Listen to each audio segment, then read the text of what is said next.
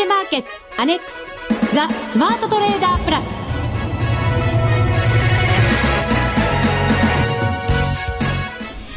こんにちは内田まさですこの時間はザ・スマートトレーダープラスをお送りしていきますザ・スマートトレーダープラスまずは服を呼ぶアドバイザーをご紹介しましょうマネックス証券の福島正さんです。はい、こんにちは。よろしくお願いします。よろしくお願いいたします。あれ？おかしいですね。すね服を呼ぶアドバイザーはいつもは二人。二人いるんですけどね。ね今日は一人しか声が聞こえません。どうしったんですかね。はい。今日はですね、福永さんは遅めの、すごく遅めですね。夏休みのために。そうなんです。涼しくなってしまったのに夏休みですか？そうなんですよね。ってことは、なんか、あったかいところに行ってるんですかね。そんな噂をちらっと耳にしましたよ。羨ましいですよね。ね。そうなんですよね。ってことは国内ではないってことですね。国内ではなさそうですよ。はい。生放送はお休みということになります、ね、ただしですね、はい。はい、あの収録で登場してくれるということです、先週のうちに、はいはい、えー、少しコーナー取っておきましたそうですか。はい。アドバイスたっぷりもらってますので。でね、はい。ぜひその辺は皆さんも聞いていただきたいと思います。はい、さあ、福島さん、新たな企画が始動ということになりますのでね。でね10月下期入りですね。はい。あの、前半はなかなか私も FX の成績が上がらず、あの、ドタバタな毎日でしたけれども。いい時もあったんですけどね。いい時、本当にちょこっとありましたね。最初の頃とかね。そうなんです。最初がいいと後が悪いんですよね。油断しちゃうんですかね、こういうのは。かもしれないですね。あと、あの、あまり油断すると、前にこう教わったことを忘れている可能性があるんですよね。そうなんです。その辺を結構いい加減にやっちゃったりすることがあるので、ね、やっぱり一個一個のトレードは丁寧に進めていかないといけませんね。はい。はい、えー、さて、番組もより一層楽しくお送りしていきたいと思います。介入なんですけれど福島さん、先週の9月30日ですね日本の財務省から発表されました金額ですけれど、はいはい、介入金額2兆1249億円。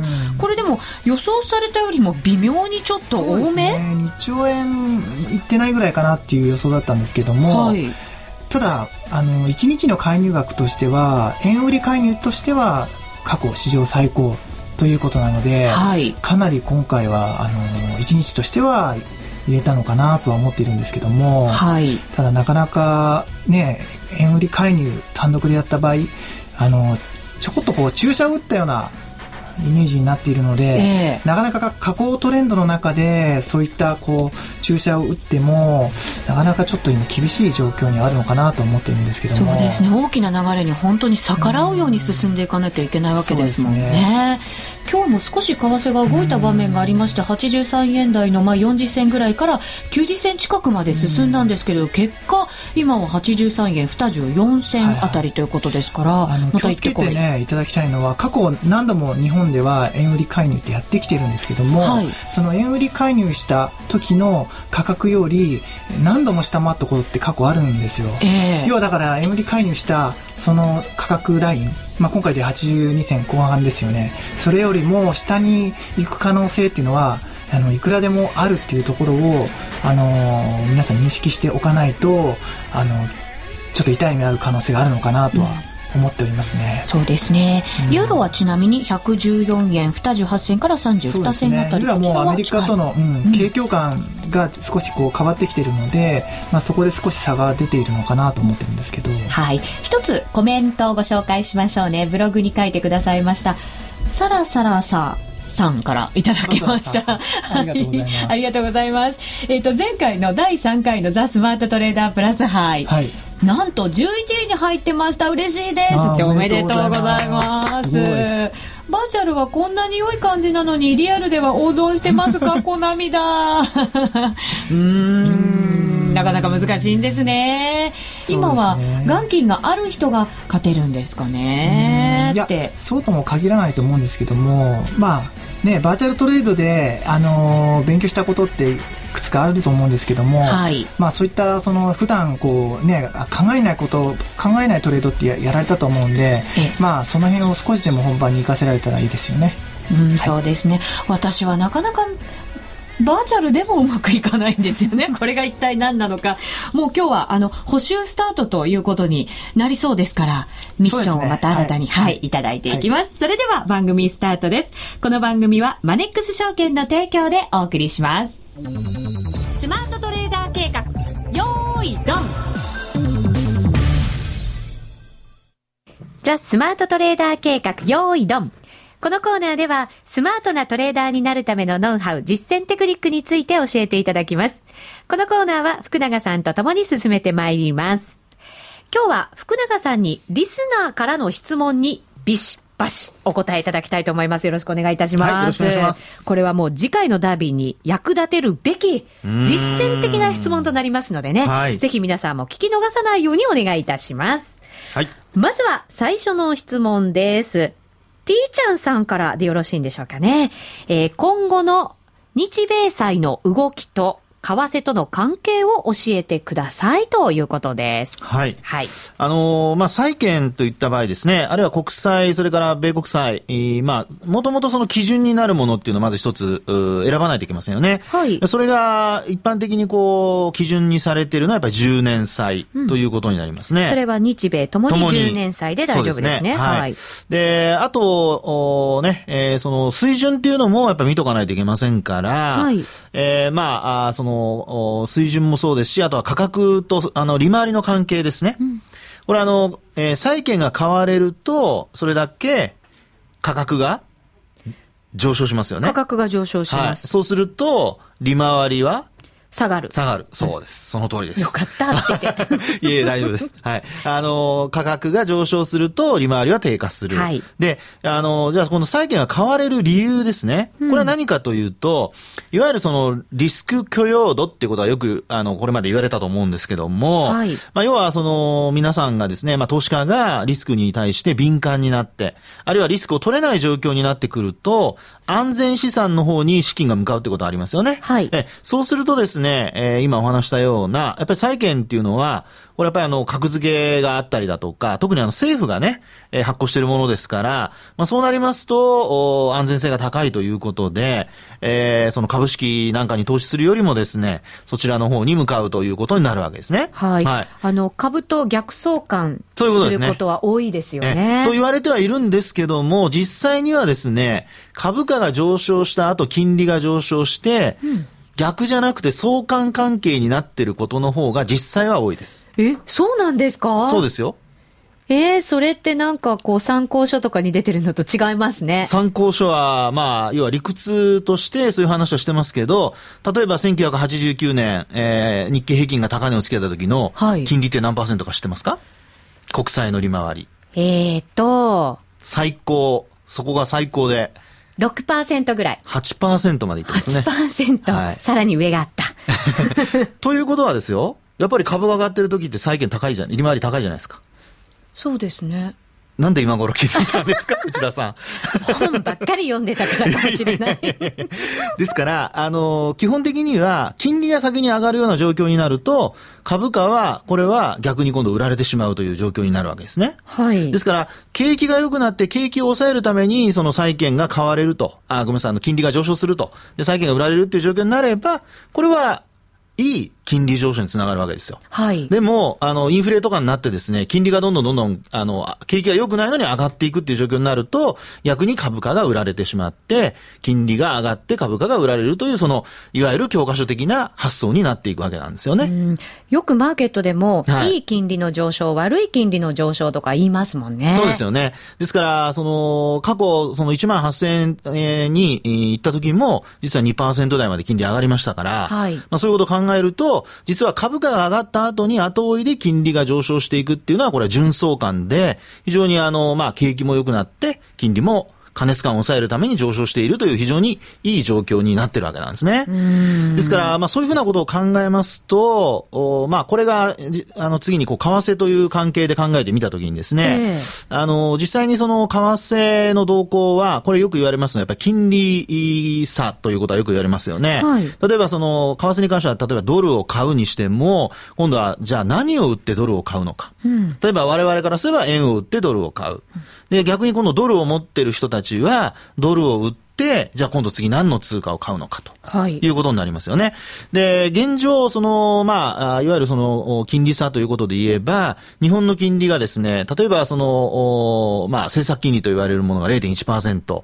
で、まあ、なおかつその、アメリカの金利そういったものが、まあ、例えば2%台としますよね。そうすると、えー、実際にはその、政策金利アメリカ0%から、まあ、0. いくつというようなところでの誘導というような、こう、ちょっと幅を持たせてますけども。今はそうなってますね。それを、今度逆に、その、そこでも差がないとなれば、今度はじゃあ10年債の利回りで比較するとどうか。うん、うんこれはやっぱり一時日本のその国債1%割り込んだりとかしましたよね。はい、しましたで、あと一方でそのアメリカ、米債の方、3%台だったものがどんどん債券が買われて、はい、利回りが低下して。そうですね。今2%台の半ばぐらいですからね。ね。そういったところになってますから、そういう意味では金利差がどんどん縮まってきてるわけですよね。はい、となると、やっぱりドルを持ってる人たちとしてはですよ。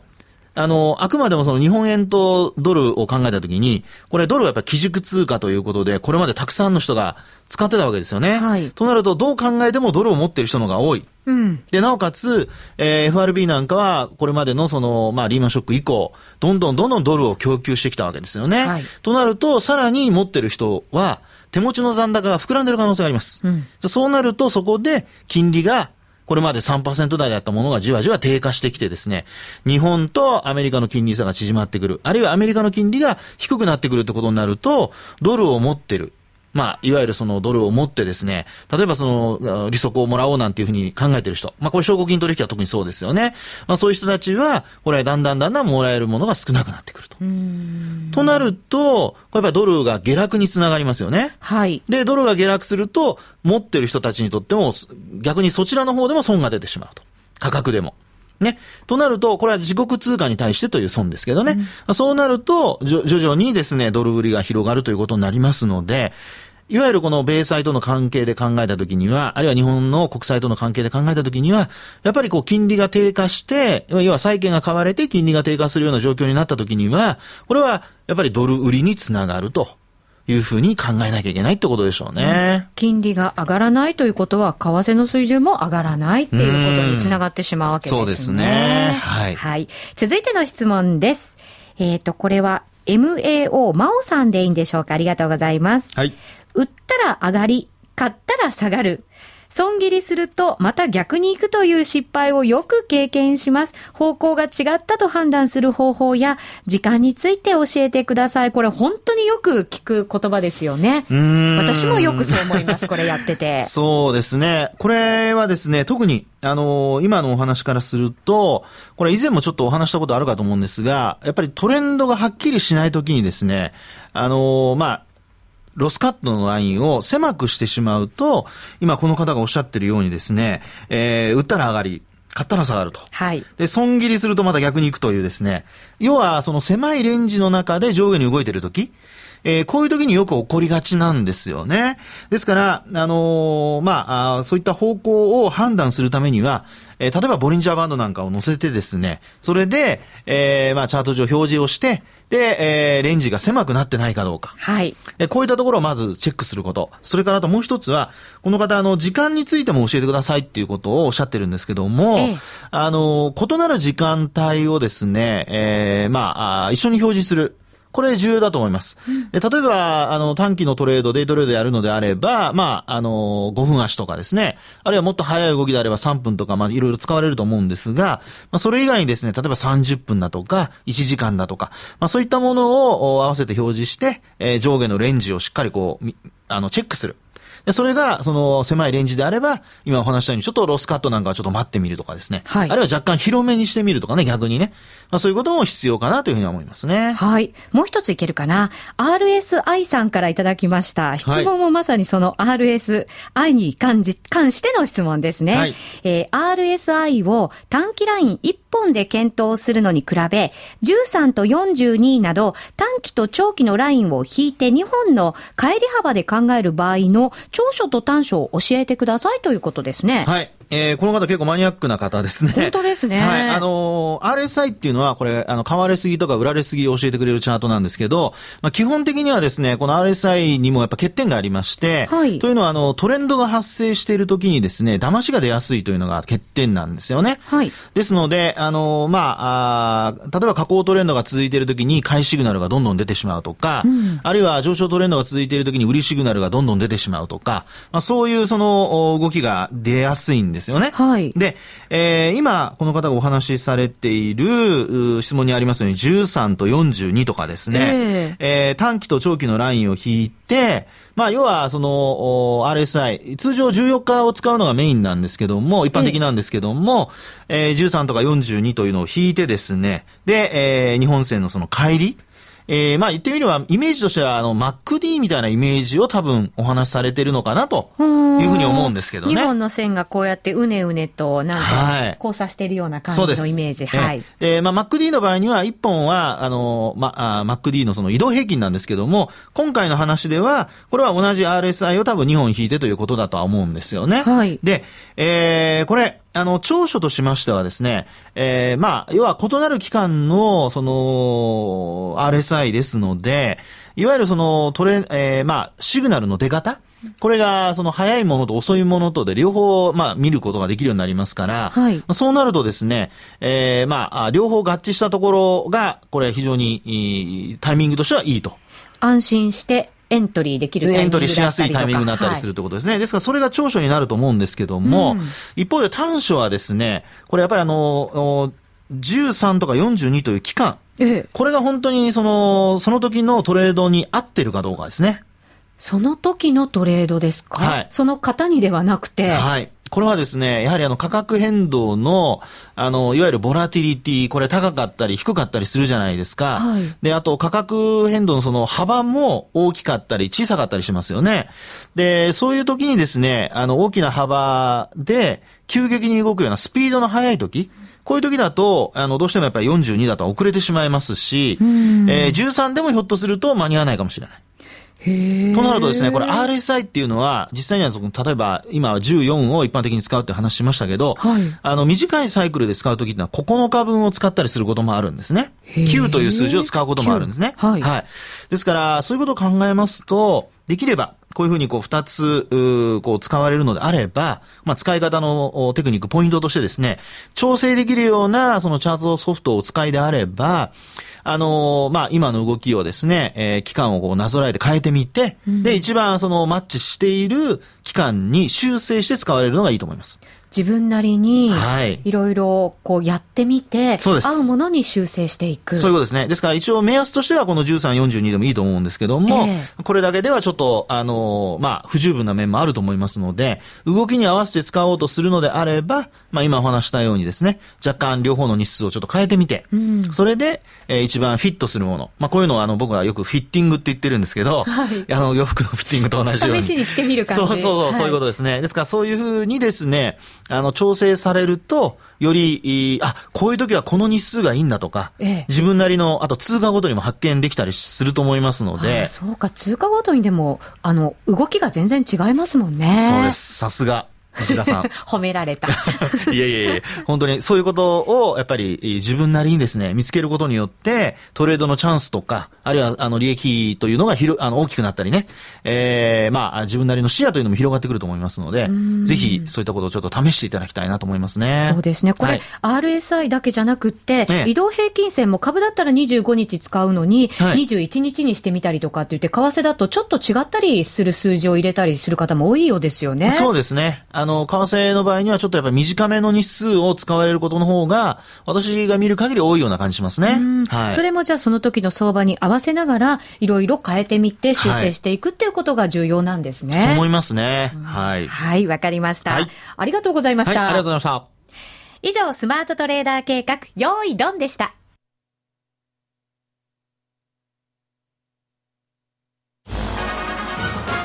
ザ・スマートトレーダープラス。今週のハイライト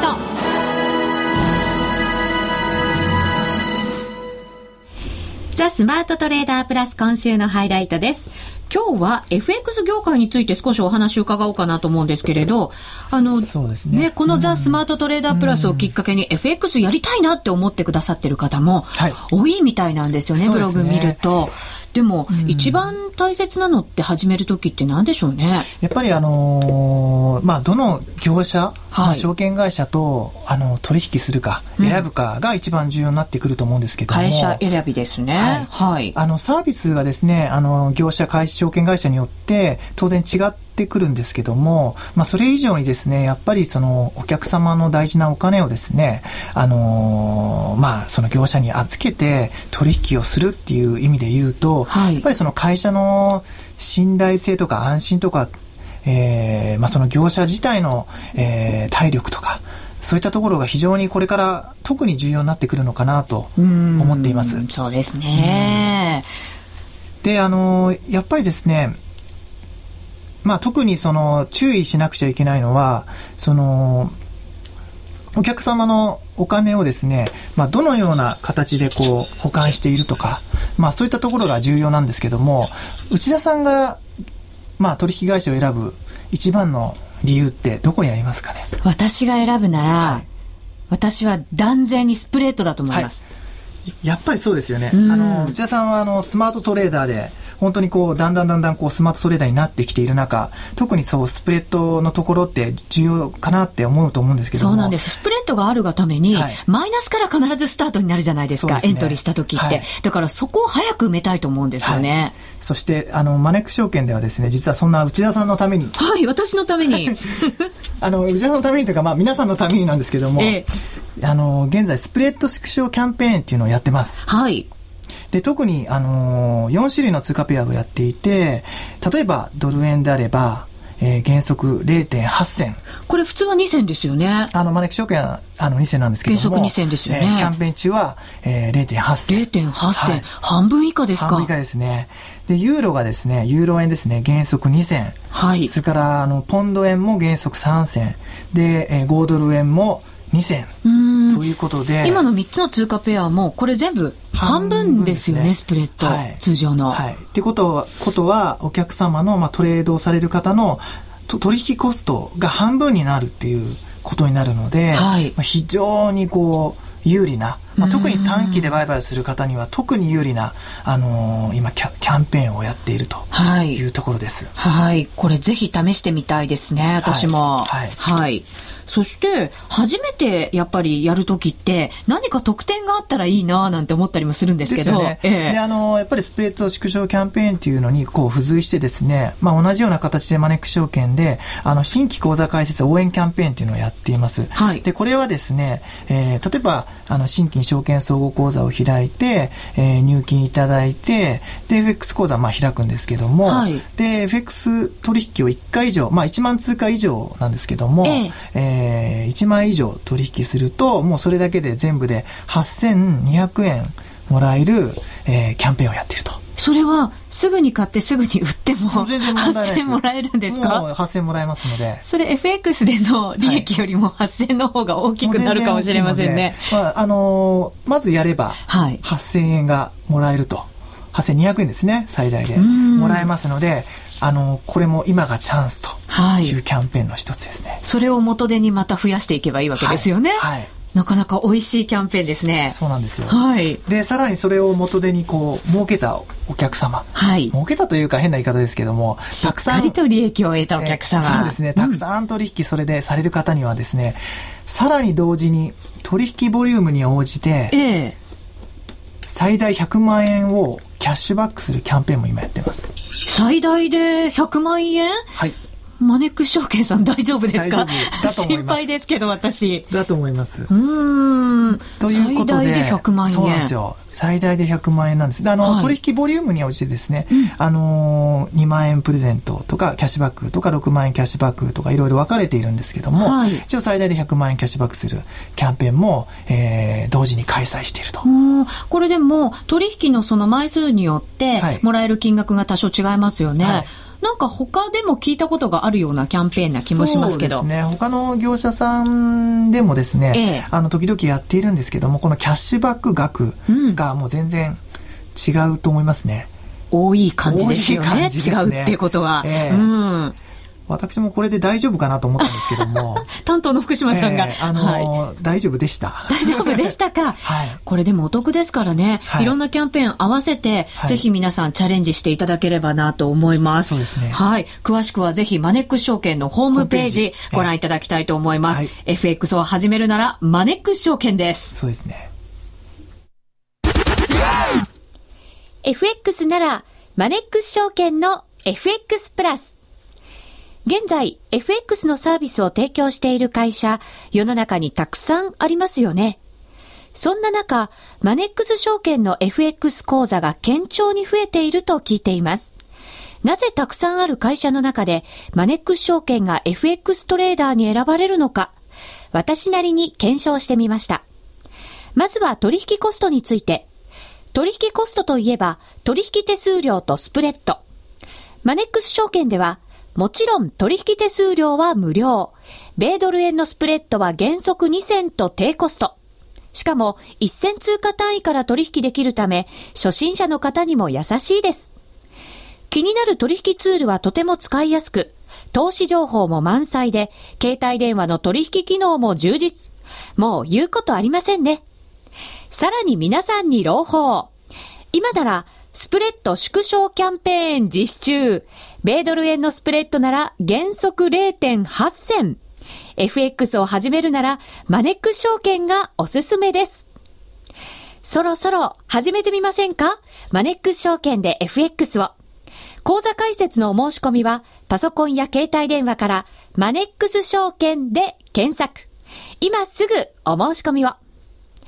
FX は予託した証拠金額より多額の取引を行うことができるレバレッジ取引であり、取引対象である通貨の価格や金利の変動により、予託した証拠金額を上回る損失が生じる恐れがあります。お取引の前には必ず、契約締結前交付書面の内容を十分お読みになり、リスク、手数料などをご確認ください。マネックス証券株式会社、金融商品取引業者、関東財務局長、金賞第165号。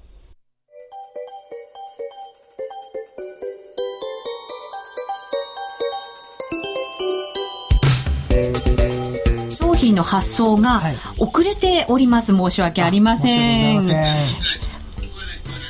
で、ダービーの商品の発送が少し遅れております。申し訳ありません。え後日メールにてご連絡をさせていただきますので、ぜひ皆様メールの確認をお願いいたします。はい、さあ、そしてミッションです。私の、あの、一応勉強のための補修ミッションがね、福島さんからいただけるということですから、はい、今月は内田さんのための補修ミッションということで、はい。えー、今週ちょうど雇用統計が金曜日ありますので、まあ、今回あの米ドル円で米ドル円で。トレードしていただきたいなと。はい。わかりました。頑張ってきます、はい、雇用統計ありますからね。本当に降らされそうですよね新しく FX のデモ講座開いてくださいね。はい。わ、はい、かりました、はい来週はその検証も行いたいと思います。そして、えー、もう一つお忘れかなと、皆さんお忘れじゃないと思うんですけれども、11月からはこの番組同じ時間で木曜日にお引越しということになりますので、はい、えー、ぜひ曜日の、えー、間違い気をつけてください。11月からは同じ時間で木曜日にお引越しということになっています。うんまた充実した番組がお届けできそうですね。すね年末近くになりますとまたダービーが始まりますから。始まります、ね、はい。これはリスナーの全員の方に参加していただきたい、ね、ダービーです。はい、はい。ぜひ皆さん待っててくださいね。腕を磨いておいてください。それでは、今日のお相手は、福島正と、私、内田まさみ、二人でお送りしました。来週も聞いてくださいね。この番組はマネックス証券の提供でお送りしました。